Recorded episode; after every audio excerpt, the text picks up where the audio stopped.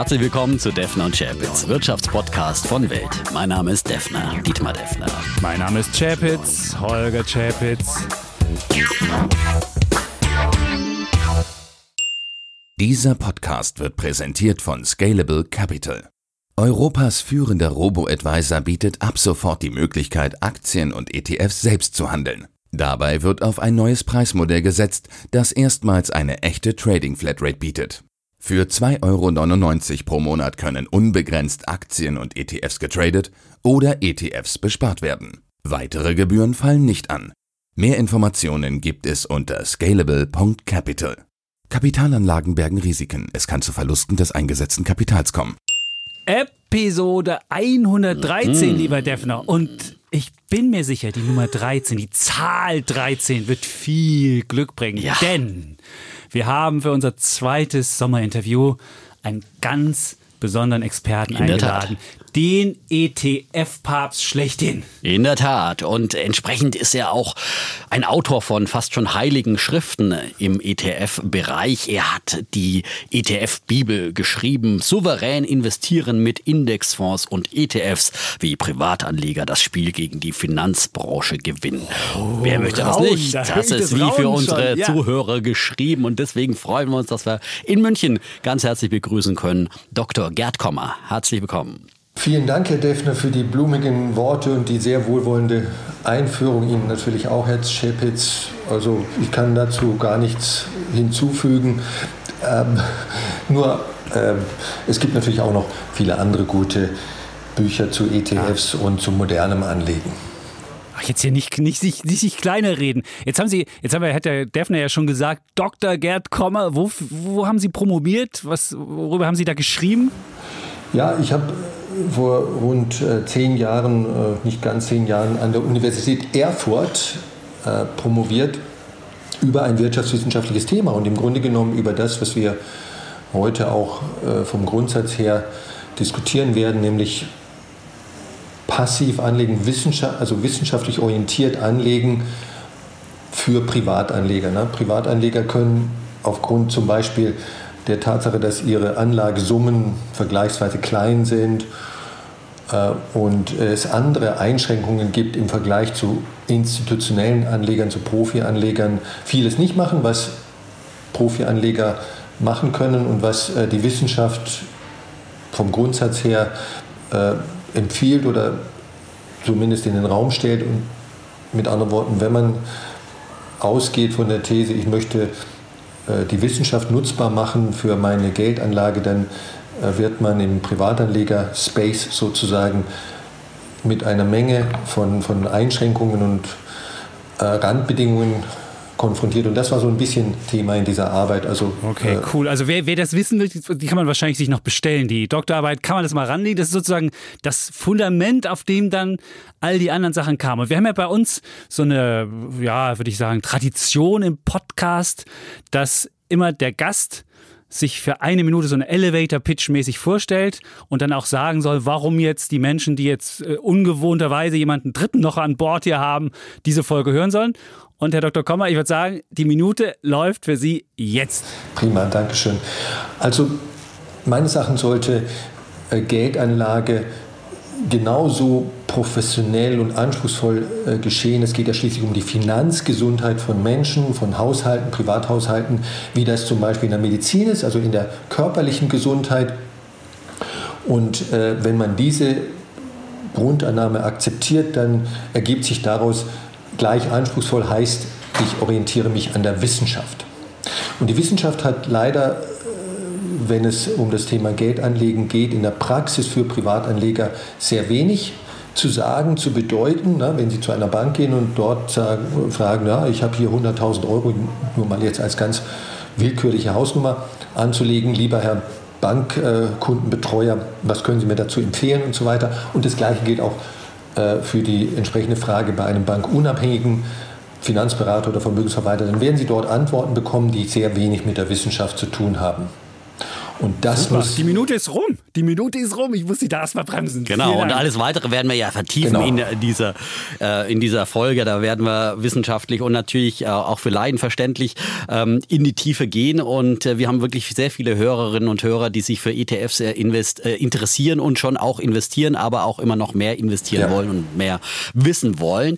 Ähm, aber natürlich, ähm, wir haben sie als äh, ETF-Papst eingeführt. Ähm, sie haben ja auch schon Banken, die Sie angesprochen haben, bei denen gearbeitet. Sie waren 24 Jahre lang im Firmenkundengeschäft bei Banken und Asset Management Unternehmen ähm, erstmal beschäftigt, bevor Sie dann Ihre Eigenvermögensverwaltung gegründet haben ähm, und eben dann eben auch zum ETF-Papst wurden. Wie, wie wird man denn solch ein ETF-Papst? Ja, ich muss immer ein bisschen schmunzeln über die Bezeichnung. Ich weiß gar nicht, von wem die kommt. Aber wie auch immer, ich habe tatsächlich vor ziemlich genau 20 Jahren das erste Ratgeberbuch in deutscher Sprache veröffentlicht zum Thema passiv investieren. Das war im Jahr 2000. Damals gab es für Privatanleger in Deutschland noch keine ETFs zu kaufen, äh, sondern nur konventionelle traditionelle Indexfonds, das wird den, den Zuhörern jetzt nicht sehr viel sagen, aber im Prinzip äh, das gleiche wie ein ETF, äh, allerdings in einer anderen rechtlichen Verpackung. Und es gab sogenannte Indexzertifikate, die wiederum ein bisschen eine andere Verpackung äh, sind für im Wesentlichen das gleiche. Also passiv investieren in ganze äh, Assetklassen, in einen Wertpapierindex investieren, das war vor 20 Jahren total neu. Äh, ich habe das erste Buch, äh, Ratgeberbuch jedenfalls zu dem Thema veröffentlicht. Äh, bis zur Finanzkrise 2007, 2008 verkauften sich diese Bücher eigentlich ziemlich schlecht oder katastrophal schlecht, könnte man auch sagen. Und äh, die Finanzkrise hat das dann so ein bisschen äh, zu Positiven gewendet. Ich spekuliere heute noch so ein bisschen drüber, warum. Äh, ich denke, weil in der Finanzkrise, also vor gut zehn Jahren, zwölf Jahren, äh, wieder mal, äh, weil noch äh, viel früher, im Jahr 2000 etwa, gab es ja die Dotcom-Krise, aber in der großen Finanzkrise vor, vor zwölf Jahren wurden Privatanleger wieder mal von ihren Bankkundenbetreuern und Vermögensverwaltern enttäuscht, denen es eben nicht gelungen war, diese Krise, diesen Crash damals zu umschiffen. Und äh, jetzt war die und dann gab es noch eine Menge Bankenskandale und so weiter im Laufe der Zeit und äh, damit war die Geduld von vielen Privatanlegern erschöpft und äh, die Leute fingen dann an, es muss doch irgendwie eine bessere Methode geben und äh, zunehmend äh, wurde dann in den Medien auch ähm, wurden ETFs äh, häufiger Raum gegeben, ne, obwohl das ja eine völlig unsexy, unspektakuläre Art ist zu investieren, die äh, in den Medien erstmal äh, nicht sozusagen ihren natürlichen Verbündeten hat, weil unsexy, weil unspektakulär, weil super rational, weil nüchtern. Also da, damit kann man einfach im Allgemeinen keine tollen äh, Geschichten erzählen. Und, aber jetzt hatten wir eben diesen Kontext, die Krise, und plötzlich hörten die Leute hin weil sie sich die Finger so verbrannt hatten zum, und so, so weiter. Sind Sie zum Papst geworden? Ich meine, Sie sagen ja selbst, es ist ein nüchternes Thema und Sie sind ja, Sie kommen ja von der wissenschaftlichen, von der wissenschaftlichen Seite aus und da würde man vermögen, nüchternes Thema, ein wissenschaftlicher Mensch und wie wird man dann zum Papst? Sind Sie dann irgendwie in Talkshows aufgetreten? Haben Sie irgendwie äh, neben Ihren Büchern noch, weiß ich nicht, andere Sachen gemacht? Irgendwie muss das, muss das ja dann so, ja, so eine Frage, Welle ja. geworden sein. Ja. Also ich war damals bis vor, 2000, äh, bis vor wenigen Jahren, bis äh, Ende 2016, im Firmenkundengeschäft einer großen Bank tätig und schrieb diese ganzen Bücher, über die wir jetzt äh, vorhin gesprochen haben, immer nur als Hobby. Im Grunde genommen für mich selber. Ich hatte ja schon erwähnt, äh, große Verkaufszahlen gab es da nicht. Mit Büchern können Sie nebenbei gesagt sowieso kein Geld verdienen, außer Sie heißen J.K. Rowling. Und ähm, oder Crashbücher verkaufen genau, ja, genau, da, da, da, in der Tat. Also nochmal eine Einschränkung. Und so und plötzlich äh, gab es mehr Einladungen zu Vorträgen und so weiter. Ich habe das Ganze ja immer noch damals, also bis Ende 2016 als Hobby betrieben, als, als reiner Buchautor, aber es kamen immer mal wieder mehr Anfragen für Interviews, für Vorträge und so weiter. Und die Bücher fingen dann auch äh, sich, äh, fingen dann an, sich besser zu verkaufen, deutlich besser zu verkaufen. Und äh, da ich der, also erstens der erste war, der über ETFs für Privatanleger geschrieben hat im deutschsprachigen Raum und zweitens, das gilt glaube ich noch bis äh, heute, obwohl es jetzt mittlerweile 30, 40 Bücher und Büch, Bücherchen, möchte ich fast sagen, Büchlein äh, gibt zu ETFs. äh, der immer noch der Einzige bin, der das Ganze glaube ich, auf einem sehr anspruchsvollen oder vergleichsweise anspruchsvollen Niveau abhandelt. Ähm, äh, also der auch das Risiko eingeht, dass irgendwann mal ein Leser sagt, das ist mir zu anspruchsvoll oder zu kompliziert oder sowas. Ne? Also ich tendiere eher dann in die äh, viele Details und, und äh, präzise und korrekt äh, die Dinge zu beschreiben, äh, mit allen Wenns und Abers. Und andere wollen das halt alles auf 20 Seiten zusammenfassen. Mhm. Aber Sie haben ja zum Beispiel auch eine Version Ihres Buches für Einsteiger speziell geschrieben. Ja, genau. äh, fand ich auch ganz gut. Und auch für ältere Mitbürger. Wir kommen auch darauf äh, nochmal ein bisschen, ja. bisschen zu sprechen. Ähm, aber vielleicht jetzt grundsätzlich, wenn wir mal direkt in die Materie einsteigen, äh, des sogenannten passiven Investierens mithilfe von ETFs. Äh, was ist denn der große Vorteil gegenüber dem sogenannten aktiven Investieren, wo also entweder ein Anleger selber sich äh, die einzelnen Aktien für sein Depot zusammensucht oder das einem angeblichen Profi, einem Fondsmanager überlegt, äh, übergibt diese Aufgabe und äh, dem dafür auch viele Gebühren äh, bezahlt und der dann seinen Fonds dann eben aktiv managt. Wo liegt denn aus Ihrer Sicht, der Sie ein Fan des passiven Investieren sind, der Vorteil dieser Methode?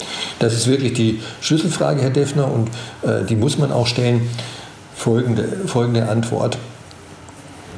60 Jahre empirische Forschung, also wissenschaftliche Forschung äh, zu diesem Thema hat folgende Ergebnisse produziert. Aktiv gemanagte Portfolios, ich sage jetzt bewusst aktiv gemanagte Portfolios und nicht nur Fonds, ne, nicht nur Vermögensverwaltungen. Also das gilt, was ich jetzt sage, aktiv gemanagte Portfolios gilt genauso für Privatanleger, die als Do-it-yourself-Anleger in Eigenregie anlegen und es gilt für die Manager, die Profimanager eines Investmentfonds, eines Hedgefonds und das gilt für im Grunde genommen jeder, der das tut, was Sie vorhin, Herr Deffner, äh, beschrieben haben, also Einzelwertpapiere, die besonders attraktiv sind, auswählen oder äh, im Zeitablauf rein, raus, je nach äh, Aussicht äh, und Erwartung an die Markt, äh, künftige Marktentwicklung. So. Das wurde also in den letzten 60 Jahren aktiv investieren, unglaublich häufig Tausende in Tausenden von Studien von Wissenschaftlern, und ich sage jetzt ganz bewusst Wissenschaftlern, nicht Experten, also Leuten, die an Universitäten beschäftigt sind, keine Interessenskonflikte haben, nicht von einer Bank bezahlt werden, äh, untersucht. Und das Ergebnis, die Ergebnisse waren folgende. Erstes Ergebnis, nur einer vergleichsweise kleinen Minderheit dieser aktiv gemanagten Portfolios gelingt es überhaupt, über einen Zeitraum von einem Jahr, von fünf Jahren, von 15 Jahren, also man kann ja solche Studien ganz unterschiedlich aufziehen, über ein bestimmtes Zeitfenster ihren korrekt gewählten passiven Vergleichsindex zu schlagen.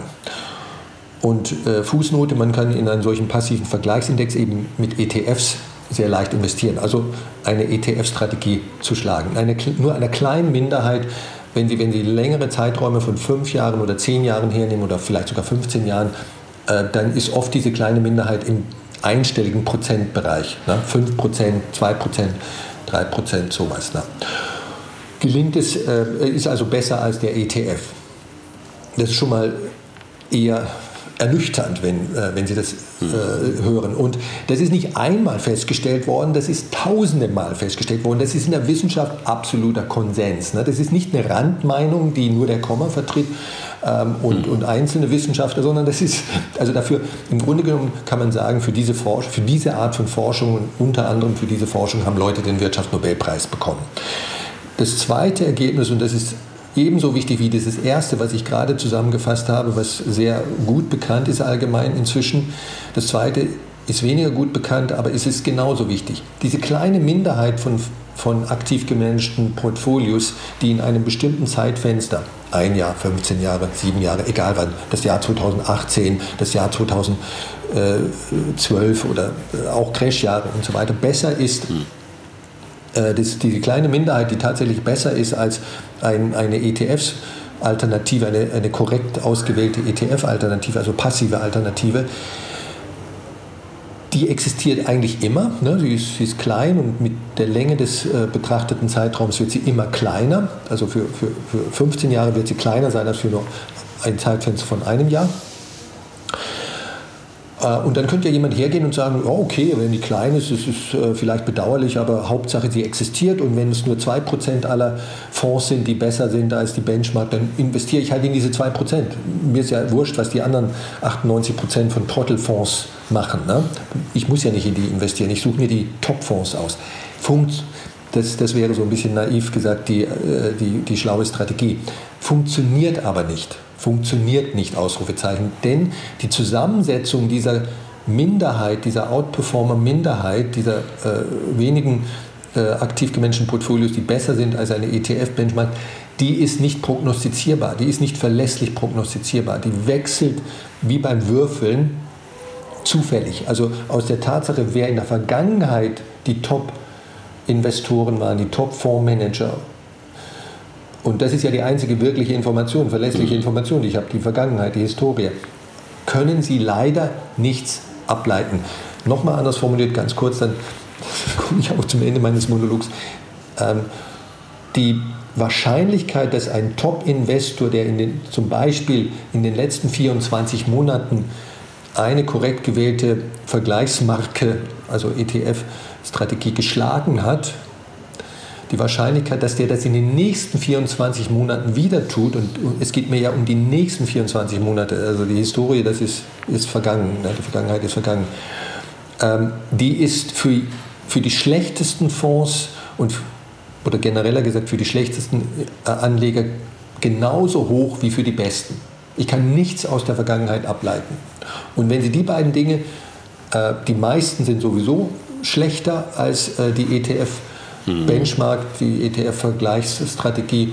Und die wenigen, die besser sind, die bedeuten für die Zukunft nichts. Wenn Sie das zusammennehmen, dann ist eigentlich die logische Schlussfolgerung, ich werde von vornherein in die ETF-Strategie, also in eine passive Strategie äh, investieren, weil wahrscheinlichkeitsgewichtet ne, wird die in der realen Welt ein besseres Ergebnis äh, liefern in der Zukunft, als wenn ich aktiv investiere.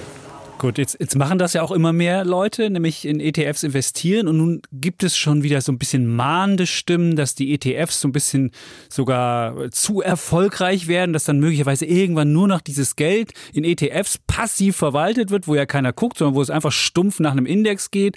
Und dann wird schon so das, das Risiko eines Systemrisikos an die Wand gemalt. Oder wir könnten Sozialismus haben, weil ja dann immer, egal was die Unternehmen machen, kriegen sie das Geld, nur wenn sie im Index sind und so weiter. Und dann ist ja Wirecard Zertifikat im DAX und kriegt auch das Zertifikat. Gibt es da ein Risiko, wenn 100% der Leute in ETFs anlegen würden, was Sie ja fast suggerieren, wenn man, wenn man Ihnen gerade zugehört hat? Ja, es gibt sehr viel Kritik an ETFs und ich habe dazu auch schon einiges äh, geschrieben. Das hat sicher auch damit zu tun, wenn irgendetwas besonders erfolgreich ist, ob das äh, jetzt äh, Snowboarden in den Alpen ist oder ETF anlegen, dann gibt es dann immer gleich besorgte Bürger, die ähm, äh, ihre, ihre Bedenken äußern müssen. Äh, und natürlich ganz besonders in diesem Fall gibt es sehr, sehr, sehr viele Vertreter der Fondsindustrie, der aktiv gemanagten, äh, also von aktiv gemanagten Anlagestrategien, Produkten, Banken und so weiter, die äh, sehr lautstark äh, Kritik an ETFs äh, geäußert haben, teilweise dramatische Wortwahl, auch Beispiel ETFs sind schlimmer als Marxismus und so weiter. Solchen genau, das war, ja das, das, war das, das war ja diese Geschichte, die ja, ich gesagt habe, dass es genau. Sozialismus ähm, ist, weil man ja dann jedem Unternehmen unabhängig davon, was gibt, ob es gut oder schlecht ist, Hauptsache Index. Das war ja die. Genau. Das sehen, aber diese Sachen finden Sie überhaupt nicht. Das ist völliger genau. Blödsinn. Sind völliger Blödsinn, muss man jetzt leider so platt sagen. Ähm, also da gibt es dann einige, die sind wirklich absoluter äh, Blödsinn und dann andere, die äh, Dinge sagen wir mal, aus dem Kontext herausreißen oder über, übertreiben. Ich, ich gebe Ihnen ein ganz kleines Beispiel, ist jetzt vielleicht ein bisschen willkürlich, ähm, aber es illustriert sehr schön Wertpapierleihe. Ne? Das ist also ein kleines Randthema im großen Feld der ETF-Kritik. Wertpapierleihe, das sagt jetzt Ihren Zuhörern vielleicht wenig. Ne? Ein Fonds, der äh, kann vom Prinzip her seine Wertpapiere, die er natürlich im Auftrag letztlich für die, äh, für die Anleger in dem Fonds gekauft hat, die kann er verleihen, ne? wie man ein Buch verleihen kann. Äh, natürlich nur eine begrenzte Zeit, einen Tag, eine Woche und so weiter. Und er kriegt dafür eine Leihgebühr. Also der Endleiher muss äh, muss dafür so eine kleine Gebühr bezahlen. Das ist ein uraltes Geschäft in der Finanzbranche, also Wertpapierleihe, seit 30, 40 Jahren, hochreguliert, extrem risikoarm, dürfen Sie mir jetzt glauben. Es hat noch nie, äh, also nach meinem besten Wissen und Gewissen, ich habe da auch sehr viel recherchiert, in den, äh, irgendwo auf diesem Planeten ein Privatanleger durch äh, Wertpapierleihe seitens Fonds Geld verloren. Aber man kann als Fonds damit ein bisschen Geld verdienen und der, der Fonds hat ja die Aufgabe, Geld zu verdienen für seine Anleger. Und äh, jetzt kommt die große Kritik, ja, alle ETFs oder fast alle ETFs machen Wertpapierleihe und das ist ja völlig unkontrollierbar und intransparent und so weiter. Ähm, Antwort, in diesem speziellen Fall Unsinn. Warum? Ja, ETFs machen Wertpapierleihe, aber das dürfen alle Fonds. Ne? Das dürfen Pensionsfonds, dann dürfen staatliche Sovereign Wealth Fonds, also der norwegische Ölfonds, äh, Hedgefonds, ähm, aktiv gemanagte Fonds, also der normale Investmentfonds, alle dürfen es, ETFs dürfen es auch. Das ist äh, regulatorisch erlaubt. So, mit anderen Worten, diese Kritik geht schon deswegen ins Leere, weil ich kann ja nicht ETFs äh, dafür kritisieren, dass sie irgendwas tun, äh, Fußnote, was sowieso sehr harmlos ist, im Grunde genommen eigentlich positiv. Ich, ich würde nur äh, in ETFs investieren, die Wertpapierleihe machen, weil, weil das eine Zusatzein, kleine Zusatzeinnahme ist. Aber ich kann doch nicht ETFs dafür kritisieren, und das geschieht leider laufend in den Medien, dass sie etwas tun, was alle tun. Ja? Also wie in der Schulklasse, ja. äh, wenn sie sagen, Fritzchen, ähm, du, äh, du hast, äh, keine Ahnung, was mit Leuchtstift auf deinen Tisch gemalt und jetzt kriegst du eine Ohrfeige und das, das machen die 30 anderen mhm. Schüler auch. Ja. ja. ja, das ist sicher, sicher ein Punkt, aber in der Tat, aber es gibt ja dann ein paar andere Spezifika nochmal beim passiven Investieren ähm, und äh, weil man natürlich auch dann immer den ganzen Markt kauft und auf der anderen Seite auch wieder den ganzen Markt verkauft, zum ja. Beispiel in Crash-Situationen und ähm, da sehen ja auch viele die Gefahren, dass äh, zunehmende ETF-Investments, also je mehr Leute in ETFs investieren, desto stärker würden dann solche Crashs ausfallen. Äh, wie sehen Sie das und oh. wie haben sich zum Beispiel dann ETFs ETFs jetzt auch in diesem letzten äh, Stresstest Corona-Crash eigentlich geschlagen? Mhm. Also zwei gute Fragen. Wenn, also ETFs sind eine, wenn man so will, dünne Hülle um Wertpapiere herum, also hauptsächlich um Aktien. Es gibt auch äh, natürlich Anleihen-ETFs, aber äh, sehr, sehr viel weniger. Mehr als zwei Drittel des globalen ETF-Volumens sind Aktien-ETFs. Ähm, ETFs sind eine dünne, transparente Hülle, ne? wie wenn Sie in den Supermarkt gehen und einen Salatkopf kaufen und äh, da wird dann so ein hoffentlich schön dünnes, äh, ökologisch äh, ein, also bedenkenloses äh, Papierchen drumherum gewickelt, um den Salatkopf halt vor Schmutz und Beschädigung zu schützen. So, und das ist letztlich der ETF. Er, er ist eine dünne, transparente, sehr bewährte Hülle, die ganz, ganz wenig kostet. Auch schöne Analogie zu dem Salatkopf. Ähm, die Hülle macht den Salat ja nicht teurer. Ähm, aber man, man braucht sie. Warum? Weil ich nur so als Privatanleger global oder auch sonst wie diversifiziert, also in tausend von Wertpapieren gleichzeitig ganz bequem investieren können. Also ohne die Hülle geht es nicht, aber sie ist eigentlich völlig unwichtig.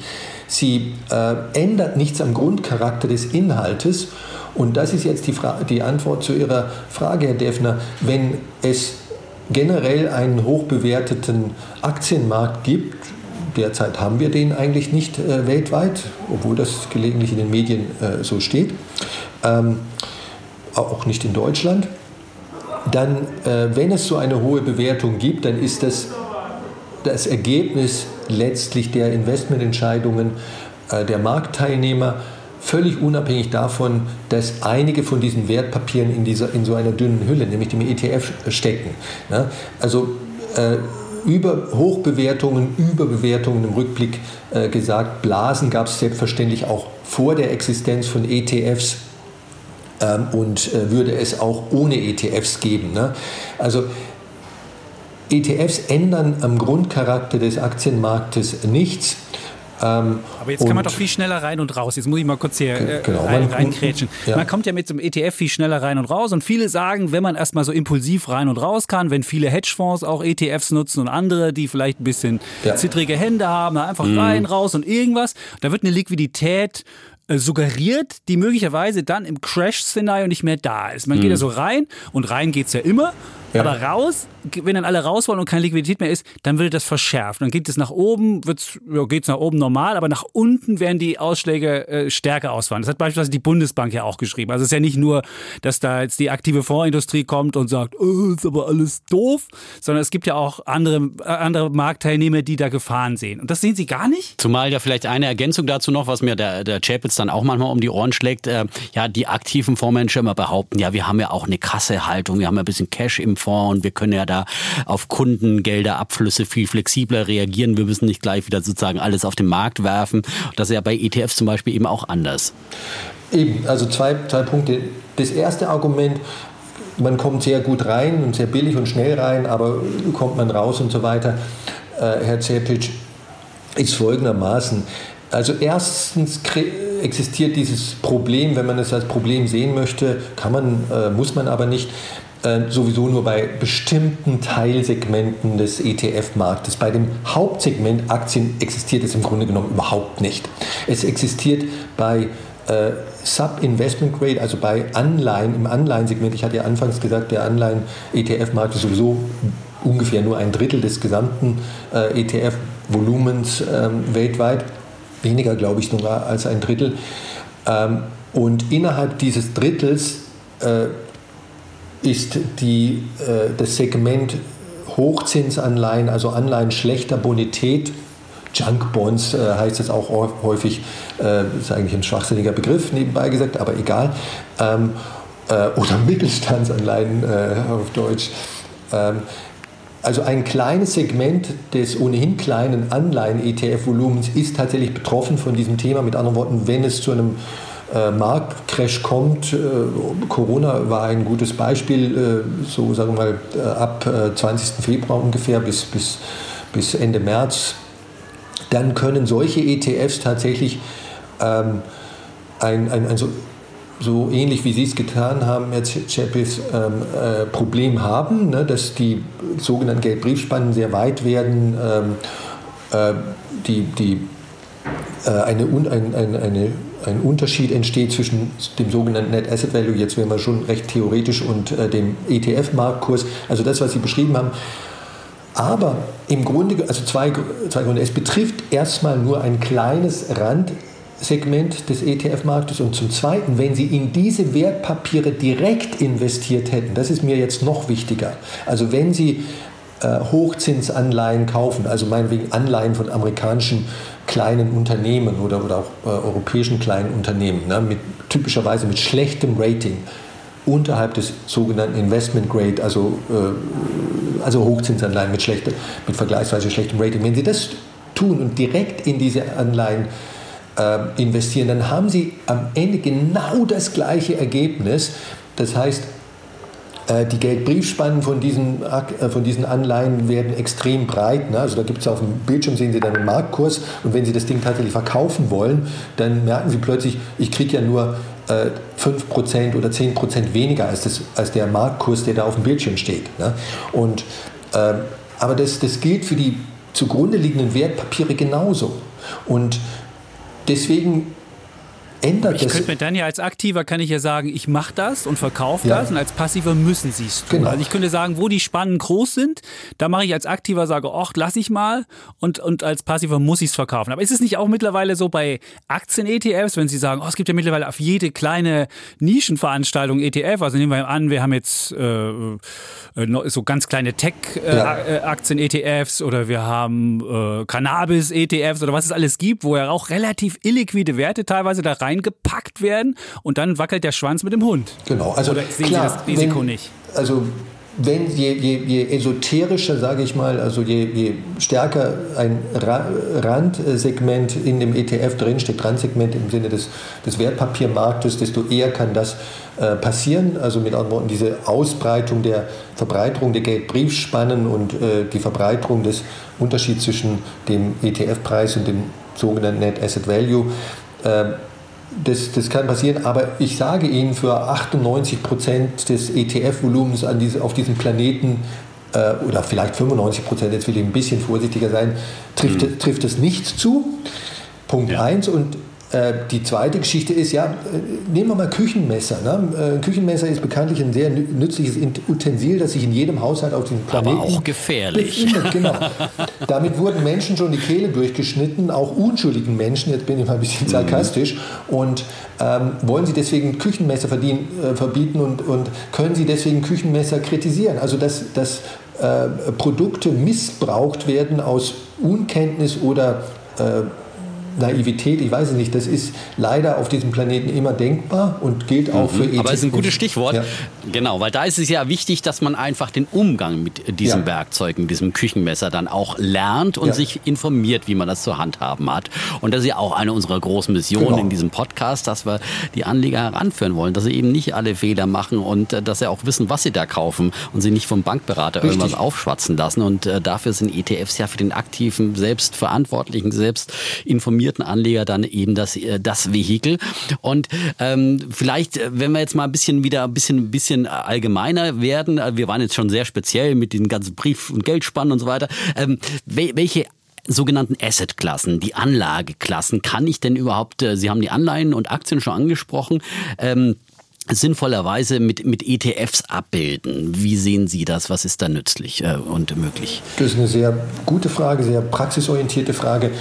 Letztlich können Sie alles abbilden, aber das, was für einen Privatanleger wirklich wichtig ist, für normale Privatanleger wie Sie und mich, die nicht Bill Gates heißen oder Jeff Bezos, äh, ist der Weltaktienmarkt. Ich würde jedem Privatanleger raten, als Basisinvestment, und damit meine ich wirklich, äh, also der Teil des Vermögens, der in Aktien gehen soll, äh, das ist eigentlich dieses Basisinvestment, 90 Prozent davon oder wirklich 100 Prozent in einen globalen Aktien-ETF zu investieren. Da genügt ein ETF im Grunde genommen, kann es auch, wenn ich unbedingt möchte, auf zwei, drei äh, ETFs, um das Ganze so ein bisschen äh, aufzudröseln oder granularer zu machen, weil ich sage, ich möchte mehr Schwellenländer-Gewichtung drin haben oder nur mehr USA-Gewichtung. Aber wenn ich es einfach halten möchte, dann kaufe ich mir einen MSCI World ETF und damit habe ich 23 Länder, also alle Industrieländer mit einer großen Börse 1600 Aktien auf einen Schlag in meinem Depot. Ne? Und wenn dann so etwas geschieht wie Wirecard, Wirecard war auch eine von diesen 1600 Aktien, ähm, dann ist halt das Gewicht von Wirecard in meinem Portfolio, in meinem Depot, ist irgendwo im Bereich 0,01 bis 0,09. Ne? Bei Wirecard wäre es ich weiß nicht, ich habe es nicht nachgerechnet, aber das ist so gering, dass selbst ein Desaster wie Wirecard vermutlich in meinem Depot nicht mal eine Nachkommastelle äh, beeinflusst und, oder, oder merklich beeinflusst. Und, und das ist das Schöne an, an, ETFs. Ich kann an der Weltwirtschaft, also bei Aktien-ETFs, an, an, der Weltwirtschaft und dem Wachstum des, der Weltwirtschaft äh, teilhaben auf sehr, sehr bequeme Weise. Ich habe alles einzeln Risiko, Einzelwertrisiko, Wirecard jetzt als Beispiel, rausdiversifiziert. Und genau das sagt die Wissenschaft. Dieses Einzelwertrisiko wird nicht kompensiert äh, aus der Sicht des, der Wissenschaft, also wird statistisch nicht, äh, gibt mir keine, ich, ich, ich es ist ein zusätzliches Risiko, aber ich bekomme statistisch gesehen dafür keinen Mehrertrag, als wenn ich in alle Aktien investiere. Und wenn ich mehr Risiko habe, aber den gleichen Ertrag, dann macht das keinen Sinn. Ja? Und deswegen investiere ich lieber gleich in alle Aktien. Alle Aktien können auch nicht pleite gehen. Ne? 23 Industrieländer auf dem Planeten, 1600 Aktien, die können nicht pleite gehen. Vorher würde die Menschheit buchstäblich verhungern. Ne? Und äh, also eigentlich ziemlich simpel. Jetzt haben Sie ja schon so ein bisschen gesagt, was das Basisinvestment ist und dass man möglicherweise auch zu anders zusammenstellen kann. Beispielsweise, wenn man das Basisinvestment hat, hat man ja bestimmte Länder hochgewichtet, wie Amerika höher und möglicherweise will man es ja anders haben. Wie viele ETFs braucht man denn, um sich selbst die Welt zusammenzustellen? Haben Sie da so eine, so eine Faustformel? Ja, also wenn man erstmal nur den Aktienteil des äh, Portfolios betrachtet, äh, dann könnte man sagen, ich nehme wie vorhin gesagt, im einfachsten Fall einen ETF oder äh, vielleicht zwei, drei, einen für Nordamerika, also USA reicht da schon, dann einen für äh, die Eurozone oder Westeuropa und einen dritten äh, für Asien-Pazifik, die entwickelten Länder, also äh, Australien, äh, Neuseeland, Japan, Hongkong, Singapur, wenn man das möchte. Das nennt sich äh, im ETF-Jargon meistens Asien-Pazifik. Ähm, und dann könnte man noch einen vierten äh, Schwellenländer, also Schwellenländer global, ne? Äh, China, äh, Lateinamerika, Osteuropa, Nahe und Mittlerer Osten und so weiter. Also je nachdem, wie man sich die Welt zusammenstückeln möchte, in welchen genau. Ge mhm. Gewichtungen reichen diese vier.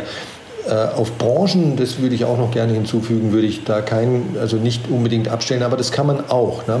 Man kann auch, äh, es gibt viele Menschen neuerdings, die, weil äh, Technologieaktien äh, in den letzten Jahren sehr, sehr gut, also überdurchschnittlich gut gelaufen sind, jetzt äh, meinen, äh, das muss in Zukunft immer so sein. Ne? Vor, dieser, vor diesem Fehlschluss äh, würde ich dringend warnen. Aber es gibt viele, die das tun, die das glauben. Ähm, und äh, ich kann mir auch einen globalen Technologieaktien-ETF kaufen, wenn ich das unbedingt möchte. Mhm. Aber jetzt, jetzt noch eine Frage, wie Sie gewichten würden. Jetzt kann man ja sagen, ich wichte nach Börsenkapitalisierung, also wie schwer die Unternehmen sind. Dann ist natürlich die Wall Street ganz groß. Oder ich kann sagen, nee, ich will so gewichten, wie die Schornsteine in der Welt stehen, nach äh, Bruttoinlandsprodukt, also nach Wirtschaftsleistung. Was sagt der Fachmann? Wie würden Sie es gewichten? Ja, wir gewichten nach dem, Schorn, nach dem Schornsteinprinzip. Also ganz grob orientiert an den relativen Beiträgen, wenn man so will, zur Weltwirtschafts Weltwirtschaftsleistung, also zum globalen Bruttoinlandsprodukt, wie das in der Fachsprache heißt.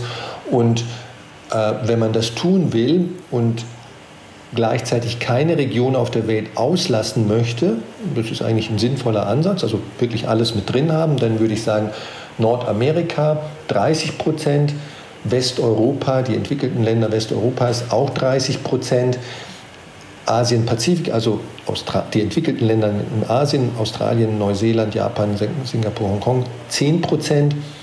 Und äh, dann kann man äh, von, also jetzt sind wir ja eigentlich schon bei, bei 100 Prozent, mhm. äh, eine Schwellenländerkomponente hinzufügen, äh, beispielsweise 20 äh, Prozent vom Gesamtportfolio, das muss ich dann natürlich von den anderen ungefähr abziehen. Ne? Also wer nur in Industrieländer investieren will, so wie ich es zuerst genannt habe, 30, 30, ähm, 10 äh, und dann Schwellenländer 20 Prozent. Ja, jetzt äh, habe ich mich vorhin vertan gehabt mit der Mathematik. Bitte um Nachsicht, aber 30, 30, 10, 20, das würde ja die 100 Prozent dann ergeben. Mhm. Äh, überhaupt kein Problem. Aber vielleicht nochmal zu dem einen ETF, ähm, den Sie auch als äh, gute Investition äh, genannt haben, äh, dass man da durchaus die ganze Welt abbilden kann. Sie sprachen ja gerade von MSCI World. Wir nennen bei uns ja dann immer, wenn man wirklich nur für kleine Einsteiger und so weiter mit kleinen Beträgen ähm, eine Möglichkeit hat, dann den MSCI All Country World, wo man dann eben auch Schwellenländer mit, mit drin hat. Äh, wäre das nicht doch die bessere Alternative, als jetzt nur in die ja. Industrieländer zu investieren? Ja, in der Tat. Also der sogenannte MSCI All Country World Index IMI, jetzt habe ich es mal ganz äh, pedantisch ausbuchstabiert, sozusagen ACWI IMI, also All Country World Index IMI. Äh, das ist wirklich der allerbreiteste Aktienmarktindex, den es gibt weltweit, den man als ETF kaufen kann. Und der deckt tatsächlich 98 Prozent, buchstäblich 98 Prozent äh, der Marktkapitalisierung, also des Börsenwertes aller Unternehmen weltweit ab, einschließlich Schwellenländer, einschließlich Nebenwerte. Also breiter geht es nicht mehr. Dafür gibt es auch einen ETF äh, in Deutschland. Es gibt dann noch einen anderen, der so einen ähnlichen Index, äh, der fast so breit ist, abdeckt, nicht ganz so bekannt ist. Ne? Klar, also und das ist, das ist wirklich genial. Mit diesem einen ähm, ETF habe ich mir die gesamte Weltwirtschaft, also die börsennotierte, äh, den börsennotierten Teil jedenfalls der gesamten Weltwirtschaft in einem Produkt ins Portfolio ge geholt. Und wenn ich das 20, 30, 40 Jahre äh, drin lasse, äh, was für einen jungen Anleger ja überhaupt kein Thema ist und selbst für einen 50-Jährigen, ne, ein 50-Jähriger sollte ja damit rechnen, dass er 90 Jahre alt wird, gibt es immer noch mehrere Jahrzehnte Restanlagehorizont. Ja. Und immer wenn ich Geld übrig habe, äh, kaufe ich mir für 1000, 2000 Euro oder 100.000 Euro, je nachdem, äh, kaufe ich nach. Ne? Mhm. Ich kann auch einen Sparplan einrichten und äh, also einfacher geht es nicht mehr. Ja, ja. Und, Sparplan äh, ist ja das, was wir hier auch immer propagieren, ja, damit es ja. auch gerade für Einsteiger, damit man mit kleinen Beträgen erstmal lernt einzusteigen und natürlich kann man dann die Sparplanraten ja auch immer steigern und das ist ja dann sozusagen passiv-passiv, ne? weil man auch sozusagen das Timing äh, dann äh, passiv äh, automatisiert, sage ich jetzt mal. Aber bei der Auswahl und da kriegen wir dann auch mal wieder viele Fragen, weil wir sagen, ach, das ist doch so einfach mit diesen ETFs und so weiter. Aber wenn man da plötzlich dann bei seinem Broker vor der Liste steht, dann gibt es da erstmal viele Fachbegriffe und viele Buchstabensuppen. Und dann gibt es natürlich auch immer wieder so Fragen. Ähm, wenn man jetzt zwei Alternativen hat, ähm, wonach wählt man denn aus? Da gibt es ja zum Beispiel die eine Frage, nämlich einen, der real replizierend einen Index abbildet oder auch physisch, wie man sagt, wo also wirklich sozusagen die 30 DAX-Aktien äh, in diesem Korb sind, wo auch DAX 30 dann draufsteht, zum Beispiel für einen DAX-ETF. Oder kann man auch eine synthetische Abbildung äh, nehmen, wo zum Beispiel ganz was anderes dann drin ist, als was draufsteht, wo kein Nutella drin ist, wenn Nutella draufsteht. Ähm, vor der warnen ja manche, dass das möglicherweise Gefahren sein können. Andere sagen, nee, das kann man ruhig machen, ist nicht so schlimm. Also wie, wie sehen Sie Sie diese beiden ähm, Arten? Worauf würden Sie da achten bei der Auswahl? Mhm.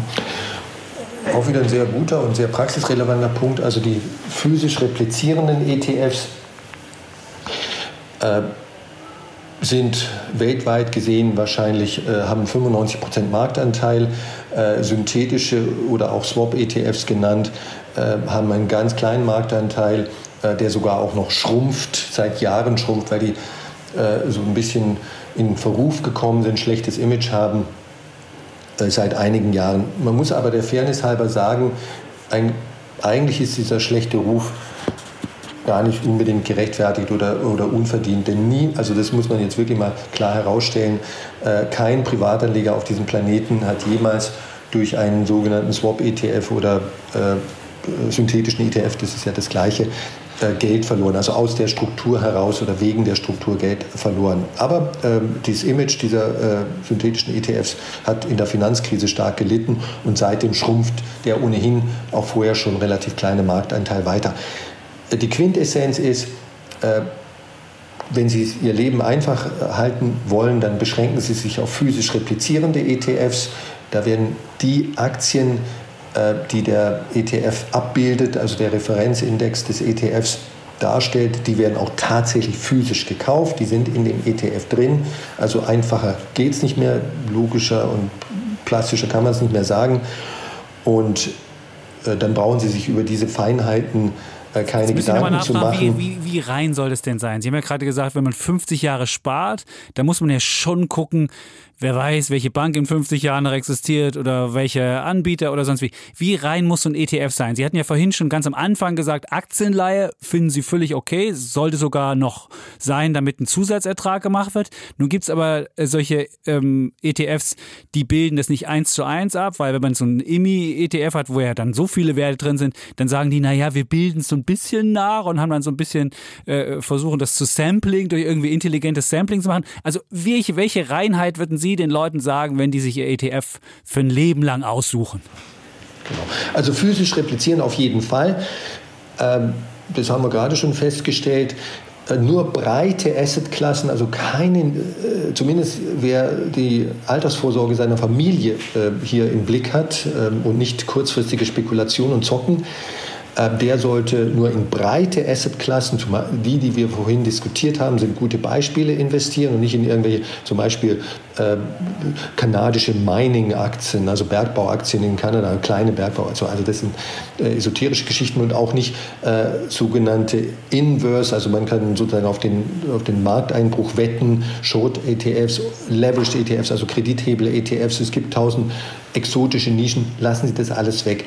Ähm, wer der, der ETF-Anbieter ist, also der ETF-Provider, Neudeutsch oder Sponsor oder Anbieter, Emittent ist eigentlich in dem Zusammenhang ein falsches Wort, ähm, das spielt eigentlich keine große Rolle. Ne? Nehmen wir jetzt mal den größten ETF-Anbieter der Welt, BlackRock heißt die Firma, ist auch vielleicht dem einen oder anderen Zuschauer, Zuhörer bekannt. Ähm, die, die Marke von BlackRock, die ETF-Marke heißt iShares. Wenn BlackRock so unwahrscheinlich das ist, äh, pleite gehen sollte, spielt es eigentlich für den ETF Investor, der einen, einen iShares ETF hat, keine Rolle. Das müssen Sie mir jetzt wirklich glauben. Stichwort Sondervermögen. Das Vermögen von BlackRock und das Vermögen der Anleger in einem ETF ist vollkommen getrennt, rechtlich getrennt. Das ist auch keine neue Geschichte. Das existiert seit 80 oder 90 Jahren, dieses Schema, diese Struktur hat sich durch viele, viele Krisen bewährt. Also da, da gibt es keine Fragezeichen, obwohl die ständig äh, irgendwo im äh, mhm. Internet auftauchen. Wie gesagt, hat auch in den schwersten Krisen bisher immer gehalten.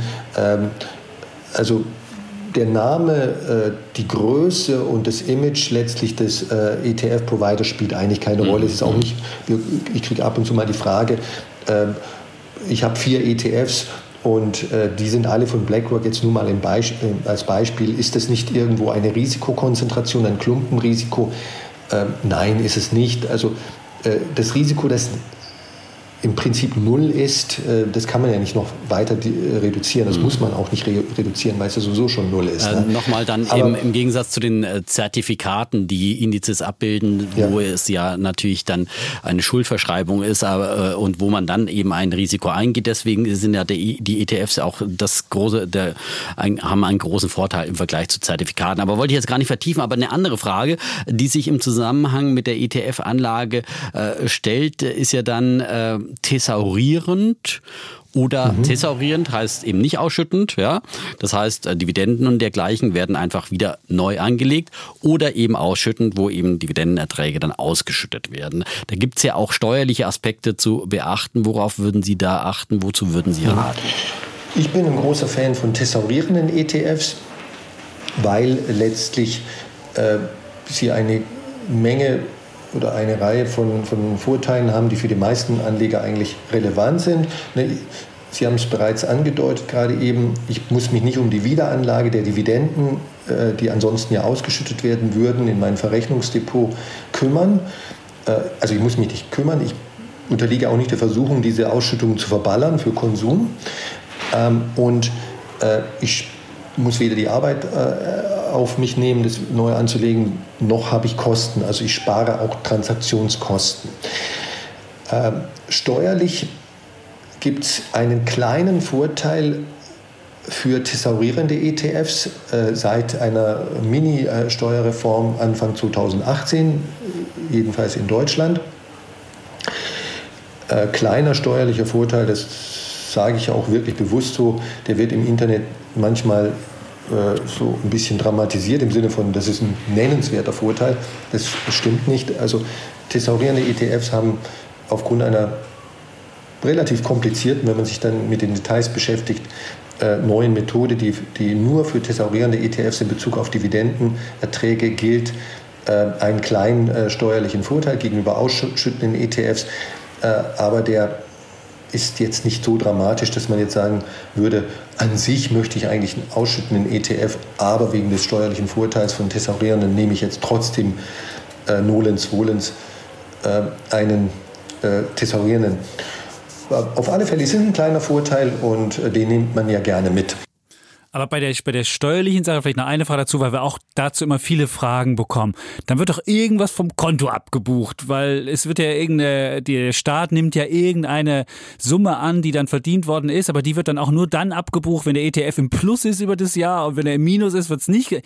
Äh, das ist ja schon sehr undurchsichtig, was da dann vom Konto abgebucht wird. Ist das, ist das wirklich so? Und was muss der Anleger dann beachten? Muss er dann einfach auf seinem Verrechnungskonto lieber mal 100 Euro liegen haben, damit die Steuer auch wirklich da abgezogen werden kann? Oder, oder wie läuft das?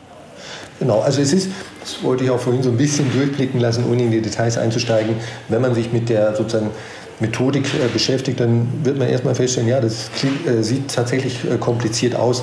Wer allerdings dann sehr viel Zeit investiert, wird merken, es ist eigentlich dann doch wieder nicht so kompliziert. Aber lange Rede, kurzer Sinn. Ähm, Punkt 1. Ja, die Steuer auf Dividenden bei einem thesaurierenden ETF, bei einem thesaurierenden ETF, das Fußnote, das gilt nicht für einen ausschüttenden ETF. Bei einem thesaurierenden ETF muss ich die Steuerbelastung tatsächlich auf meinem sogenannten Referenzkonto oder, oder Verrechnungskonto äh, die muss ich bereitstellen. Die wird nicht vom ETF-Ertrag oder von der Dividende im ETF abgezogen. Die muss ich separat beschaffen. Das, das finden manche Leute nicht lustig, äh, obwohl es eigentlich ein, eine irrational, ein irrationales Anti-Argument ist, ne? es ist so oder so mein Geld. Ne? Ob ich jetzt äh, die Steuern zahle aus meinem ETF-Vermögen oder ob ich sie aus meinem, von meinem Girokonto äh, abzwacke, also es ist immer mein Geld. So. Äh, ökonomisch gesehen gibt es also äh, in der Hinsicht keinen Nachteil. Aber ich muss die Steuerlast, soweit sie anfällt, tatsächlich sozusagen aus meinem Gehaltseinkommen oder, oder wo, woher auch immer äh, separat anschaffen. Und ich muss dafür sorgen, dass auf meinem äh, entsprechenden Konto, was bei der Bank hinterlegt ist, bei der Depotbank hinterlegt ist, dass da diese, dass da Deckung da ist. Ne? Weil am, am Anfang Januar bucht die Bank dann die Steuer ab und wenn da äh, äh, nichts auf meinem Konto ist, dann, dann zahle ich halt Überziehungszinsen. Das ist nicht sehr lustig. Und ähm, wie hoch ist die Steuer? Die äh, in, in einem Jahr, in dem äh, es Kursgewinne gibt, also zumindest mal keine Kursverluste gibt, äh, ist eigentlich die Steuer einfach so Pi mal Daumen, ganz grob gesagt, 25 äh, Prozent, ein Viertel von der Dividendenrendite. Die Dividendenrendite ist bei einem breit diversifizierten ETF 2,5 Prozent. Also wenn Sie, wenn Sie 100 Euro investiert hätten, hätten Sie eine Dividendenrendite von 2,50 Euro und äh, davon äh, zahlen Sie ungefähr 25 Prozent Steuer, Abgeltungssteuer, also ein Viertel, ne? äh, so ungefähr 60 Cent. Ne? Und diese 60 Cent in dem Beispiel, in dem Rechenbeispiel, die müssen Sie äh, auf dieses Verrechnungskonto überweisen. Sonst bucht die Bank nämlich die 60 Cent Steuern ab und Sie zahlen Überziehungszinsen, bis Sie dann äh, das Konto ausgeglichen haben. In einem Jahr, in dem es keine Kursgewinne gab, sondern Kursverluste, wie zum Beispiel im Jahr 2018 oder theoretisch im Jahr 2020, wir sind jetzt im Juni 2000, äh, Juli 2020, Entschuldigung, ähm, wir wissen es ja noch nicht.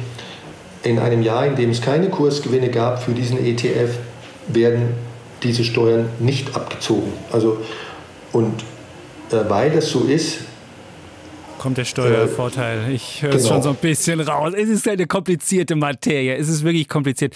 Jetzt hatten wir ja die Idee mit Basisinvestments auf der einen Seite und nun sagen ja viele, okay, ich habe mein Basisinvestment, das hat man einmal eingerichtet, da muss ich mich ja nicht mehr drum kümmern. Jetzt will ich aber mehr. Jetzt will ich Satelliteninvestments haben. Ist das aus so einer ETF-wissenschaftlichen Sicht sinnvoll, das zu machen? Und welche Satelliten würden Sie dann versuchen, um Ihren Basiswert kreisen zu lassen? Genau, ja, also es gibt diese meines Erachtens schon relativ angestaubte äh, Theorie äh, Core Satellite, also Basisinvestment, Sie haben es Basis genannt, man kann es auch Kern oder Core nennen mhm. und Satellite, also die, die Nischen, die drau, äh, satellitenartig um den Kern herumfliegen, ne, äh, meinetwegen Nebenwerte oder was immer man da sich an exotischen Investments vorstellen kann. Äh, diese exotischen Sachen, die wird man dann quasi äh, selber managen oder, oder im Wege von Einzelwertinvestments äh, kaufen.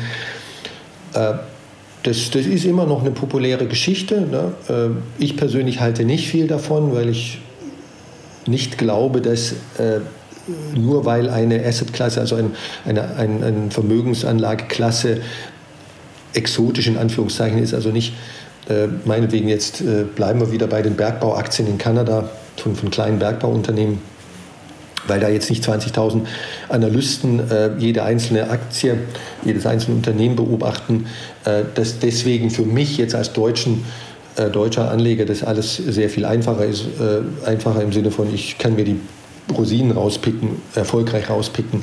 Also ich glaube es nicht, aber das machen äh, Leute und ne, es ist immerhin besser als gar nicht äh, passiv investieren, also zumindest mal äh, den Kern, äh, 70, 80 Prozent seines ähm, Aktieninvestments in ETFs und dann kann man ja immer noch sagen, okay, ich bin ein großer Fan von Tesla und von Elektromobilität. Ne?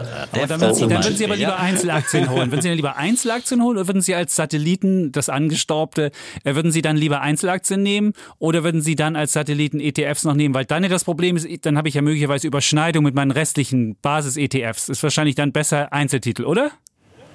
Genau, also da ich beides nicht mache, sozusagen, okay. tue ich mich fast schwer, so ein klein bisschen die, die Antwort, was würde ich machen, wenn. Ne? Aber ich könnte mir, äh, wenn ich mich jetzt so ein bisschen zwinge, äh, mich zu entscheiden, äh, zwischen Pest und Cholera sozusagen, okay. dann dann äh, würde ich vielleicht die, die Cholera wählen und das wären die Einzelwerte, ne? weil da kann ich dann wirklich die Tesla-Aktie zum Beispiel. Ähm, ne? Da sind wir schon beim Defner, deswegen ne? muss ich jetzt hier reinkrätschen. Nein, aber wir sagen ja, was, was wir hier immer sagen, okay, ETF-Basisanlage und streng seinen Sparplan durchziehen und dann so ein bisschen für den Spaß. Und ich finde, es ist ja auch wichtig, dass man einfach beim Investieren auch Spaß hat und Leidenschaft entwickelt und dann so ein bisschen die eine oder andere Idee, die man da hat, vielleicht durch umsetzt und sich mit Unternehmen beschäftigt, mit Branchen beschäftigt. Und da ist ja dann vielleicht die Einzelaktie äh, dann eben das, wo man sich dann noch viel, viel direkter damit beschäftigen kann.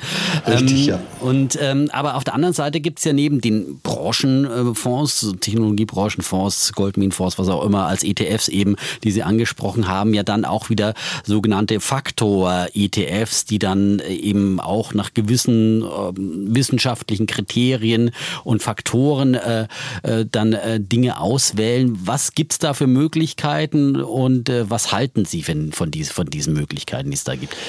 Factor Investing, das wird auch manchmal Smart Beta Investing genannt. Ja, das ist sozusagen so eine aus der Wissenschaft herkommende Form von aktiv-passiv investieren. Ja, das klingt jetzt merkwürdig.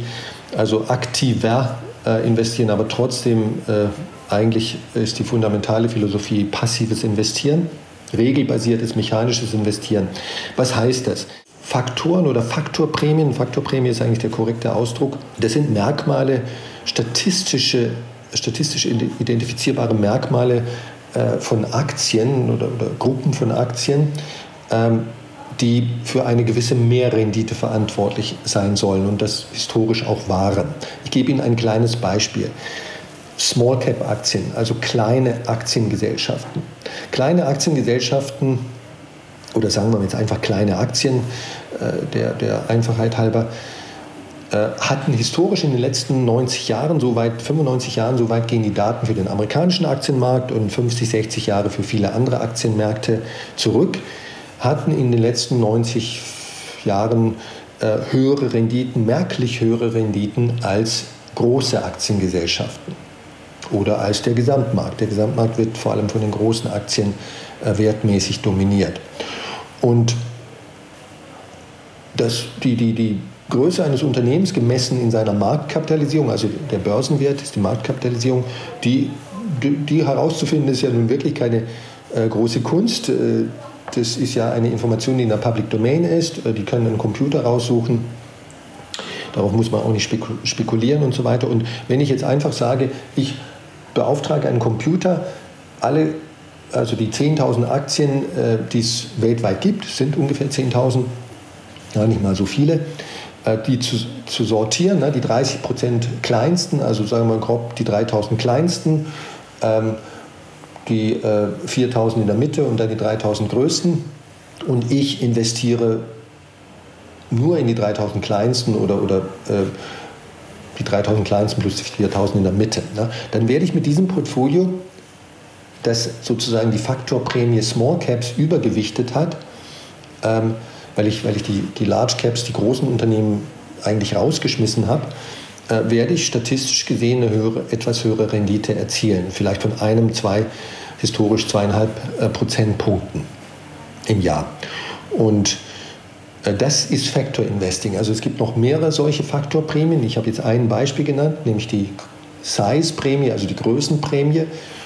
Und äh, das Ganze hat nichts mit Spekulieren zu tun, sondern äh, diese, diese Merkmale, von denen ich jetzt spreche, die sind ja, die sind ja bekannt, die, die werden auch nicht prognostiziert für die Zukunft sondern die werden im Grunde genommen ganz regelbasiert mechanisch ausgewählt. Aber wenn jetzt jeder, das ist, wir hatten ja die, die Frage ja auch gehabt, wir hatten mal einen Gast, der hat dann gesagt, naja, wir nehmen statt des Basisinvestments MSCI All Country World IMI oder wie auch immer das Basisinvestment heißt, nehmen wir dann ein Momentum ETF World und ein Low Volatility ähm, ETF und das mische ich zusammen und dann habe ich doch was viel Besseres.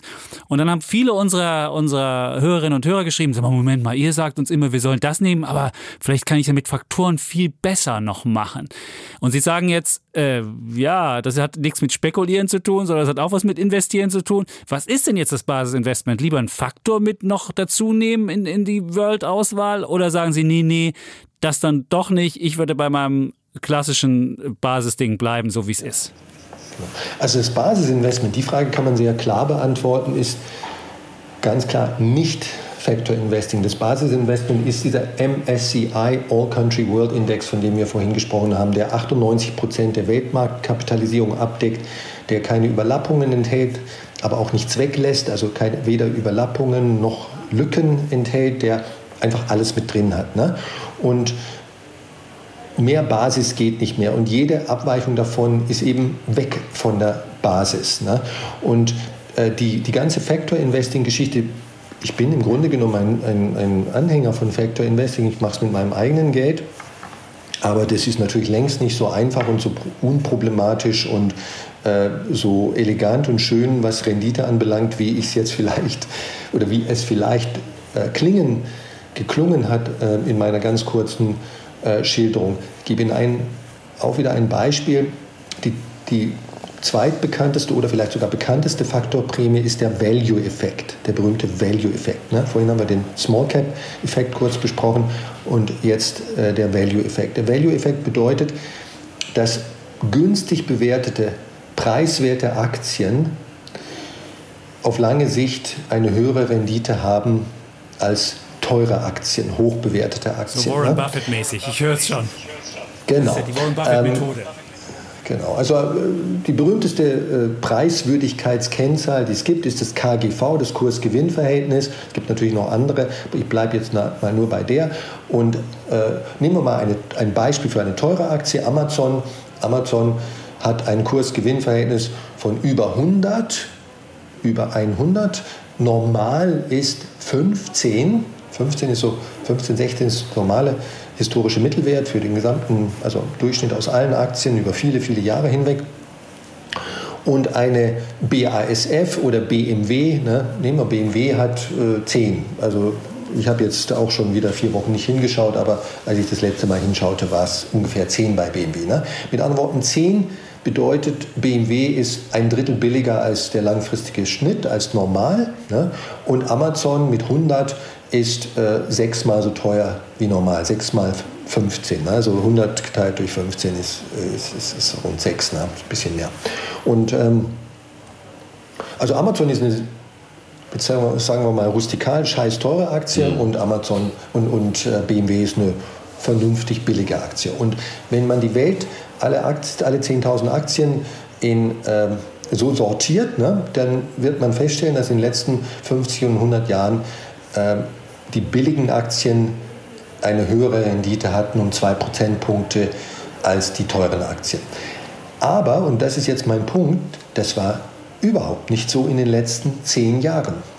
Und zehn Jahre sind nun mal nicht äh, unbedingt eine kurze Zeit für die meisten Menschen. Also wer in den letzten zehn Jahren Value Investing gemacht hat, die Faktorprämie Value in seinem Portfolio äh, stark übergewichtet hat, der hat weniger verdient als jemand, der das nicht getan hat. Für die Value-Prämie hat also Faktor investieren in den letzten zehn Jahren keinen mhm. Vorteil gebracht, sondern einen Nachteil. Und darauf möchte ich halt einfach hinweisen. Äh, äh, Faktor investieren ist nicht risikolos. Ne? Es kann auch mhm. schiefgehen im Sinne von nicht funktionieren. Ne? Äh, auch unser Value-Investor, das muss ich noch hinzufügen, hat Geld verdient in den letzten zehn Jahren, aber er hat weniger verdient als der Basisinvestment-Investor ne? hm. oder derjenige, der nur auf sehr teure Aktien gesetzt hm. hat in den letzten zehn Jahren. Die Frage wäre nochmal, ähm, welche Assetklassen würden denn aus Ihrer Sicht unbedingt in ein Anlegerdepot gehören und welche wären dann davon auch abbildbar über ETFs? Ja. Also die große Asset, die wichtigste Assetklasse, wenn es um langfristige Vermögensbildung und Altersvorsorge geht, sind ganz klar Aktien. Aktien ist die, äh, die, die, die überhaupt wichtigste Assetklasse, nämlich sozusagen Eigenkapital an Unternehmen, Eigenkapitalbeteiligungen an Unternehmen und zwar weltweit gestreut über alle Branchen hinweg. Das ist die rentabelste Assetklasse. Sie ist rentabler als und als Immobilien. Sie ist rentabler als zinstragende Investments, ob das jetzt Staatsanleihen sind, äh, Unternehmensanleihen oder Bankguthaben. Und Aktien als Assetklasse ist auch rentabler als Gold, als äh, Rohstoffe, als Sammlerobjekte, als alles. Und das ist klipp und klar. Da braucht man auch nicht mehr großartig äh, nachzuforschen. Das ist so. Und Äh, aber Aktien schwanken sehr stark und äh, verwirren auch äh, mit ihrer Volatilität, mit ihrem Schwankungspotenzial und den vielen äh, kuriosen und sich widersprüchlich, sich widersprechenden Nachrichten, die in den Medien kursieren. Viele, viele Anleger machen ihnen Angst und so weiter. Aber als Basisinvestment ein breit gestreutes, äh, einen breit gestreuten Aktien-ETF, so wie wir ihn jetzt schon mehrfach besprochen haben, äh, ist eigentlich für jeden Anleger, ob der noch äh, 50 Jahre Anlagehorizont hat oder nur noch 10 Jahre, grundsätzlich richtig. Derjenige, der nur noch 10 Jahre hat, der sollte natürlich äh, nur einen kleinen Teil seines äh, Investments, prozentual kleinen Teil seines äh, Vermögens in, in, in einen global diversifizierten Aktien-ETF investieren. Aber derjenige, der äh, noch 50 Jahre, 30 Jahre vor sich hat, der kann einen entsprechend größeren Teil investieren. Aber lohnt sich denn, lohnt sich denn beispielsweise noch Anleihe-ETFs? Da hört man ja immer ganz verschiedene Sachen. Viele sagen, nee, das lohnt sich überhaupt nicht, weil es gibt ja teilweise Minuszinsen. In Deutschland ist es ja so, in anderen, in anderen Ländern auch. Und da ist ja eigentlich schon, ähm, ja, da gibt es nichts mehr zu verdienen und der Diversifikationseffekt ist ja dann auch nicht mehr möglicherweise nicht mehr so gegeben.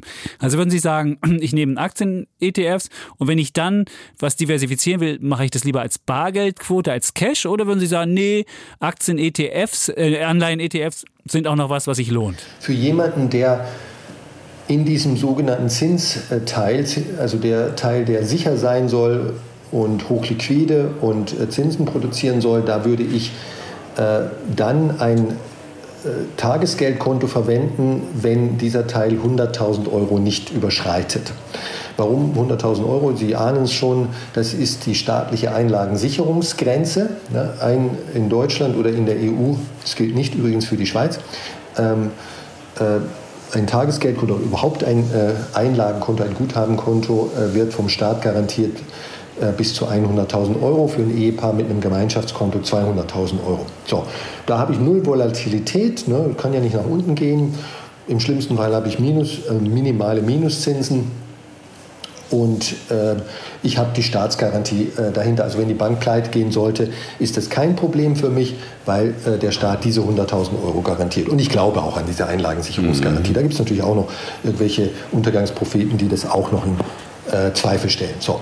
Und äh, wer, wer mehr als 100.000 Euro in diesen sicheren äh, Portfolioteil investieren will oder muss, ne? jetzt denken Sie sich mal jemand, der 70 ist und äh, von seinem Portfolio leben muss, also da einen Namen tätigen muss, der, der wird sicherlich den großen, größten Teil seines Portfolios nicht in Aktien investieren können, weil die einfach zu sehr schwanken und weil dieser 70-Jährige nicht genug Restanlagehorizont hat, um diese Schwankungen auszusitzen sozusagen. Und wenn dieser 70-Jährige jetzt, äh, sagen wir mal, ein glücklicher 70-Jähriger ist, der eine Million hat, das, äh, jetzt mal nur als Hausnummer formuliert, dann äh, reicht ja die 100.000 Euro staatliche Einlagensicherung nicht. Er könnte jetzt äh, sieben, acht verschiedene Banken hernehmen, äh, bei sieben, acht verschiedenen Banken ein, ein, ein Guthaben von jeweils 100.000 Euro anlegen.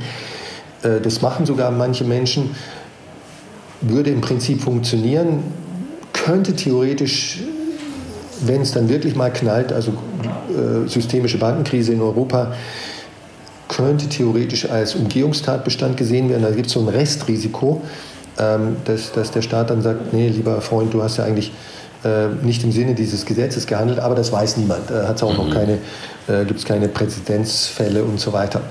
Ähm, aber der, der Anleger, jetzt unser unser theoretischer Anleger mit der Million, der könnte natürlich genauso gut äh, 500.000, 600.000 in einen Anleihen-ETF äh, investieren, der in äh, Anleihen mit niedrigstmöglichem Risiko, das könnten Staatsanleihen sehr hohe Bonität sein, das könnten global diversifizierte Unternehmensanleihen hohe Bonität sein, ohne Wechselkursrisiko, ganz, ganz wichtig. Also äh, mhm. es darf da kein Wechselkursrisiko Und mit kurzer Laufzeit würde ich vermuten, oder? Ja, ja. Okay. Kein Zinsänderungsrisiko wegen der kurzen, also wenn Sie eine mhm. kurze Restlaufzeit haben unter ein Gibt es da einen Index, Jahren. der Ihnen da spontan vorschwebt? Ja. Genau. Und äh, dass, dass man da keine Zinsen bekommt, also das muss ich jetzt mal ganz klipp und klar sagen, äh, das ist kein Grund, gegen, sich gegen, dieses, äh, gegen diese Assetklasse zu entscheiden. Hier geht es um Sicherheit, hier geht es nicht um Rendite. Wenn ich mehr Rendite haben möchte, dann muss ich den Aktienteil meines Portfolios vergrößern und den Anleihenteil oder den Zinsteil verkleinern. Und äh, das natürlich im vollen Bewusstsein der Konsequenzen, der Risikokonsequenzen, die das hat. Aber es kann niemals sein, ne, wenn es also das ist ein, einer der dümmsten Sprüche, der äh, von den Medien oder irgendeinem äh, jemals formuliert wurde in dieser Hinsicht, ist die Dividende der neue Zins. Das mussten viele Anleger jetzt in der Krise bitter lernen. Ja, also niemals in Aktien investieren, weil ich, weil ich bei Anleihen keine Zinsen mehr bekomme. Ja. Ähm, und dann gibt es ja auch noch die Assetklasse, über die wir noch gar nicht äh, groß gesprochen haben, der Rohstoffe. Und da gibt es ja auch so eine ähm, Art ETF-Lösung, nämlich die ETCs, äh, Exchange Traded Commodities. Was ist davon zu halten? Worauf ist dabei zu achten? Ja, ETCs, also Exchange Traded Commodities, das sind e also der richtige Ausdruck ist tatsächlich ETC, aber äh, in, in, den Medien werden die trotzdem häufig als ETFs äh, bezeichnet. Äh, würde ich eher abraten davon. Ähm, was sind ETCs? Also ETCs investieren in Rohstoffe, ne? das können Energierohstoffe sein, Agrarrohstoffe, Basismetalle wie Kupfer, äh, Aluminium und so weiter. Also jede Art von Rohstoffe und natürlich auch äh, Edelmetalle wie Gold oder Silber.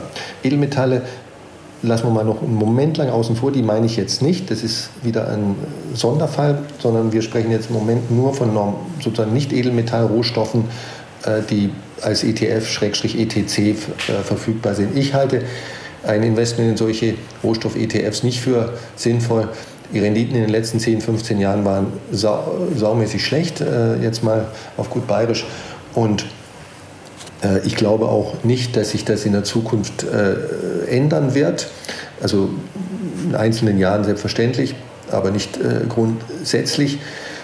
Da steckt auch wieder eine Menge Forschung dahinter. Die ist natürlich auch nicht schwarz-weiß, diese Forschung, aber überwiegend äh, gibt es da sehr viel Skeptizismus, weil einfach äh, letztlich äh, das Underlying, die Rohstoffe selber, ne? denken Sie jetzt mal an Eisenerz oder, oder Weizen, ähm, haben, wenn, wenn man die Inflation rausrechnet, auf lange Sicht eine Nullrendite oder nahezu eine Nullrendite. Das wird jetzt vielleicht den einen oder anderen Zuhörer äh, erstaunen, aber wenn Sie die Rohstoffrenditen äh, oder Wert, äh, Preisveränderungen in den letzten 100 Jahren betrachten, für einen breit diversifizierten Rohstoffkorb, Öl, Weizen, Eisenerz, das nehmen wir mal nur drei repräsentative, dann werden Sie feststellen, dass die inflationsbereinigte Wertsteigerung deutlich unter einem Prozent war. Und, äh, und weil das schon so schlecht ist, äh, können solche Rohstoffinvestments, die ein bisschen komplizierter sind als nur äh, physisch in diese Rohstoffe zu investieren. Hat man auch äh, Rollverluste, heißt es ja immer so schön im, im Fachdeutsch und dann hat man nichts. Aber Sie hatten gesagt, Gold und ETF, äh, Gold und Silber-ETFs wollten Sie ausblenden. Was halten Sie denn von denen? Da gibt es ja Xetra Gold oder es gibt auch von der Börse Stuttgart Gold-ETFs, die ja wirklich mit Gold gedeckt sind und wo man relativ einfach, man muss eine kleine Verwahrgebühr bei Xetra Gold bezahlen, aber wo eigentlich man relativ schön in diese Edelmetalle investieren kann. Heuwachsgold heißt Richtig, es. Heuwachs, ja, also, danke. Ja, für jemand, der ein Goldbug, ein Goldfan ist und äh, vernünftigerweise sagt, im risikobehafteten Teil meines Portfolios, also der, der nicht für Sicherheit zu, äh, reservierte Teil des, des Gesamtvermögens, äh, da will ich, werde ich mir eine zehnprozentige Beimischung von Gold äh, leisten, weil ich äh, Gold für eine gute Absicherungs-Assetklasse äh, halte, die sich anders verhält als Aktien, ne, die, die eine niedrige, niedrige Korrelation hat als Aktien und so in, in, in ganz schlechten Katastrophenszenarien, wie auch jetzt zum Beispiel in Corona, sich äh, besser verhalten hat, besser rentiert hat im Abschwung als jetzt Aktien. Und das gab es auch schon in anderen schweren Krisen. Phasenfußnote, beileibe nicht in allen. Das äh, ist auch so ein Mythos, dass äh, Gold immer, äh, immer nach oben geht, wenn Aktien nach unten geht. Das ist leider nicht so. Für denjenigen sind Gold-ETCs meines Erachtens Euwax oder Xetra Gold eine gute Sache und sogar aus meiner Sicht besser als physisches Gold. Warum? Weil einfach die, die Nebenkosten, die Kaufkosten äh, für Kaufen und Verkaufen und auch vermutlich die Nebenkosten, die laufenden Nebenkosten niedriger sind. Ne? Wenn Sie Goldbarren äh, in ein, das ist mein kleiner Hund, Entschuldigung, äh, wenn Sie Goldbarren in ein Schließfach reintun, müssen Sie eine Schließfachgebühr bezahlen. Sie müssen das Schließfach versichern lassen. Schließfächer sind nicht automatisch versichert oder nur ganz, ganz äh, zu ganz kleinen Beträgen, Deckungssummen. Und All diese äh, Nebenkosten äh, sind für äh, Privatanleger bei physischem Gold, äh, Goldmünzen, Goldbarren erstaunlich hoch. Ne? Und bei Xetra und äh, Euwax Gold äh, sind die Nebenkosten eben wesentlich niedriger. Steuerlich ist, es gibt keinen Unterschied. Also Xetra und Euwax Gold werden gleich behandelt steuerlich wie physisches Gold. Nach einem Jahr Halteperiode sind die äh, Wertsteigerungsgewinne steuerfrei in, in Deutschland, sofern das Gold im Privatvermögen gehalten wird. Und die, diese äh, ETS oder ETCs sind auch physisch durch Gold besichert. Ne? Also das Gold ist tatsächlich da, das wird gekauft, das wird in, irgendwo in der Schweiz oder in Stuttgart im Tresoren gehalten äh, und deponiert und äh, theoretisch könnte man sich das sogar abholen mhm. ne, gegen eine Gebühr. Herr Kommer, dann äh, wollen wir es nochmal konkret machen und ähm, vielleicht auch nochmal ein paar konkrete Fragen stellen. Zum einen jetzt vielleicht nach zwei Sparplanvarianten. Ne? Ähm, äh, das wäre jetzt quasi meine Frage. Was würden Sie einem raten, der 50 Euro im Monat in einen Sparplan stecken will, Monat für Monat? Und was würden Sie einem raten, der die Möglichkeit hat, 500 Euro in einen Sparplan zu stecken? Wie sollte der das Ganze gestalten?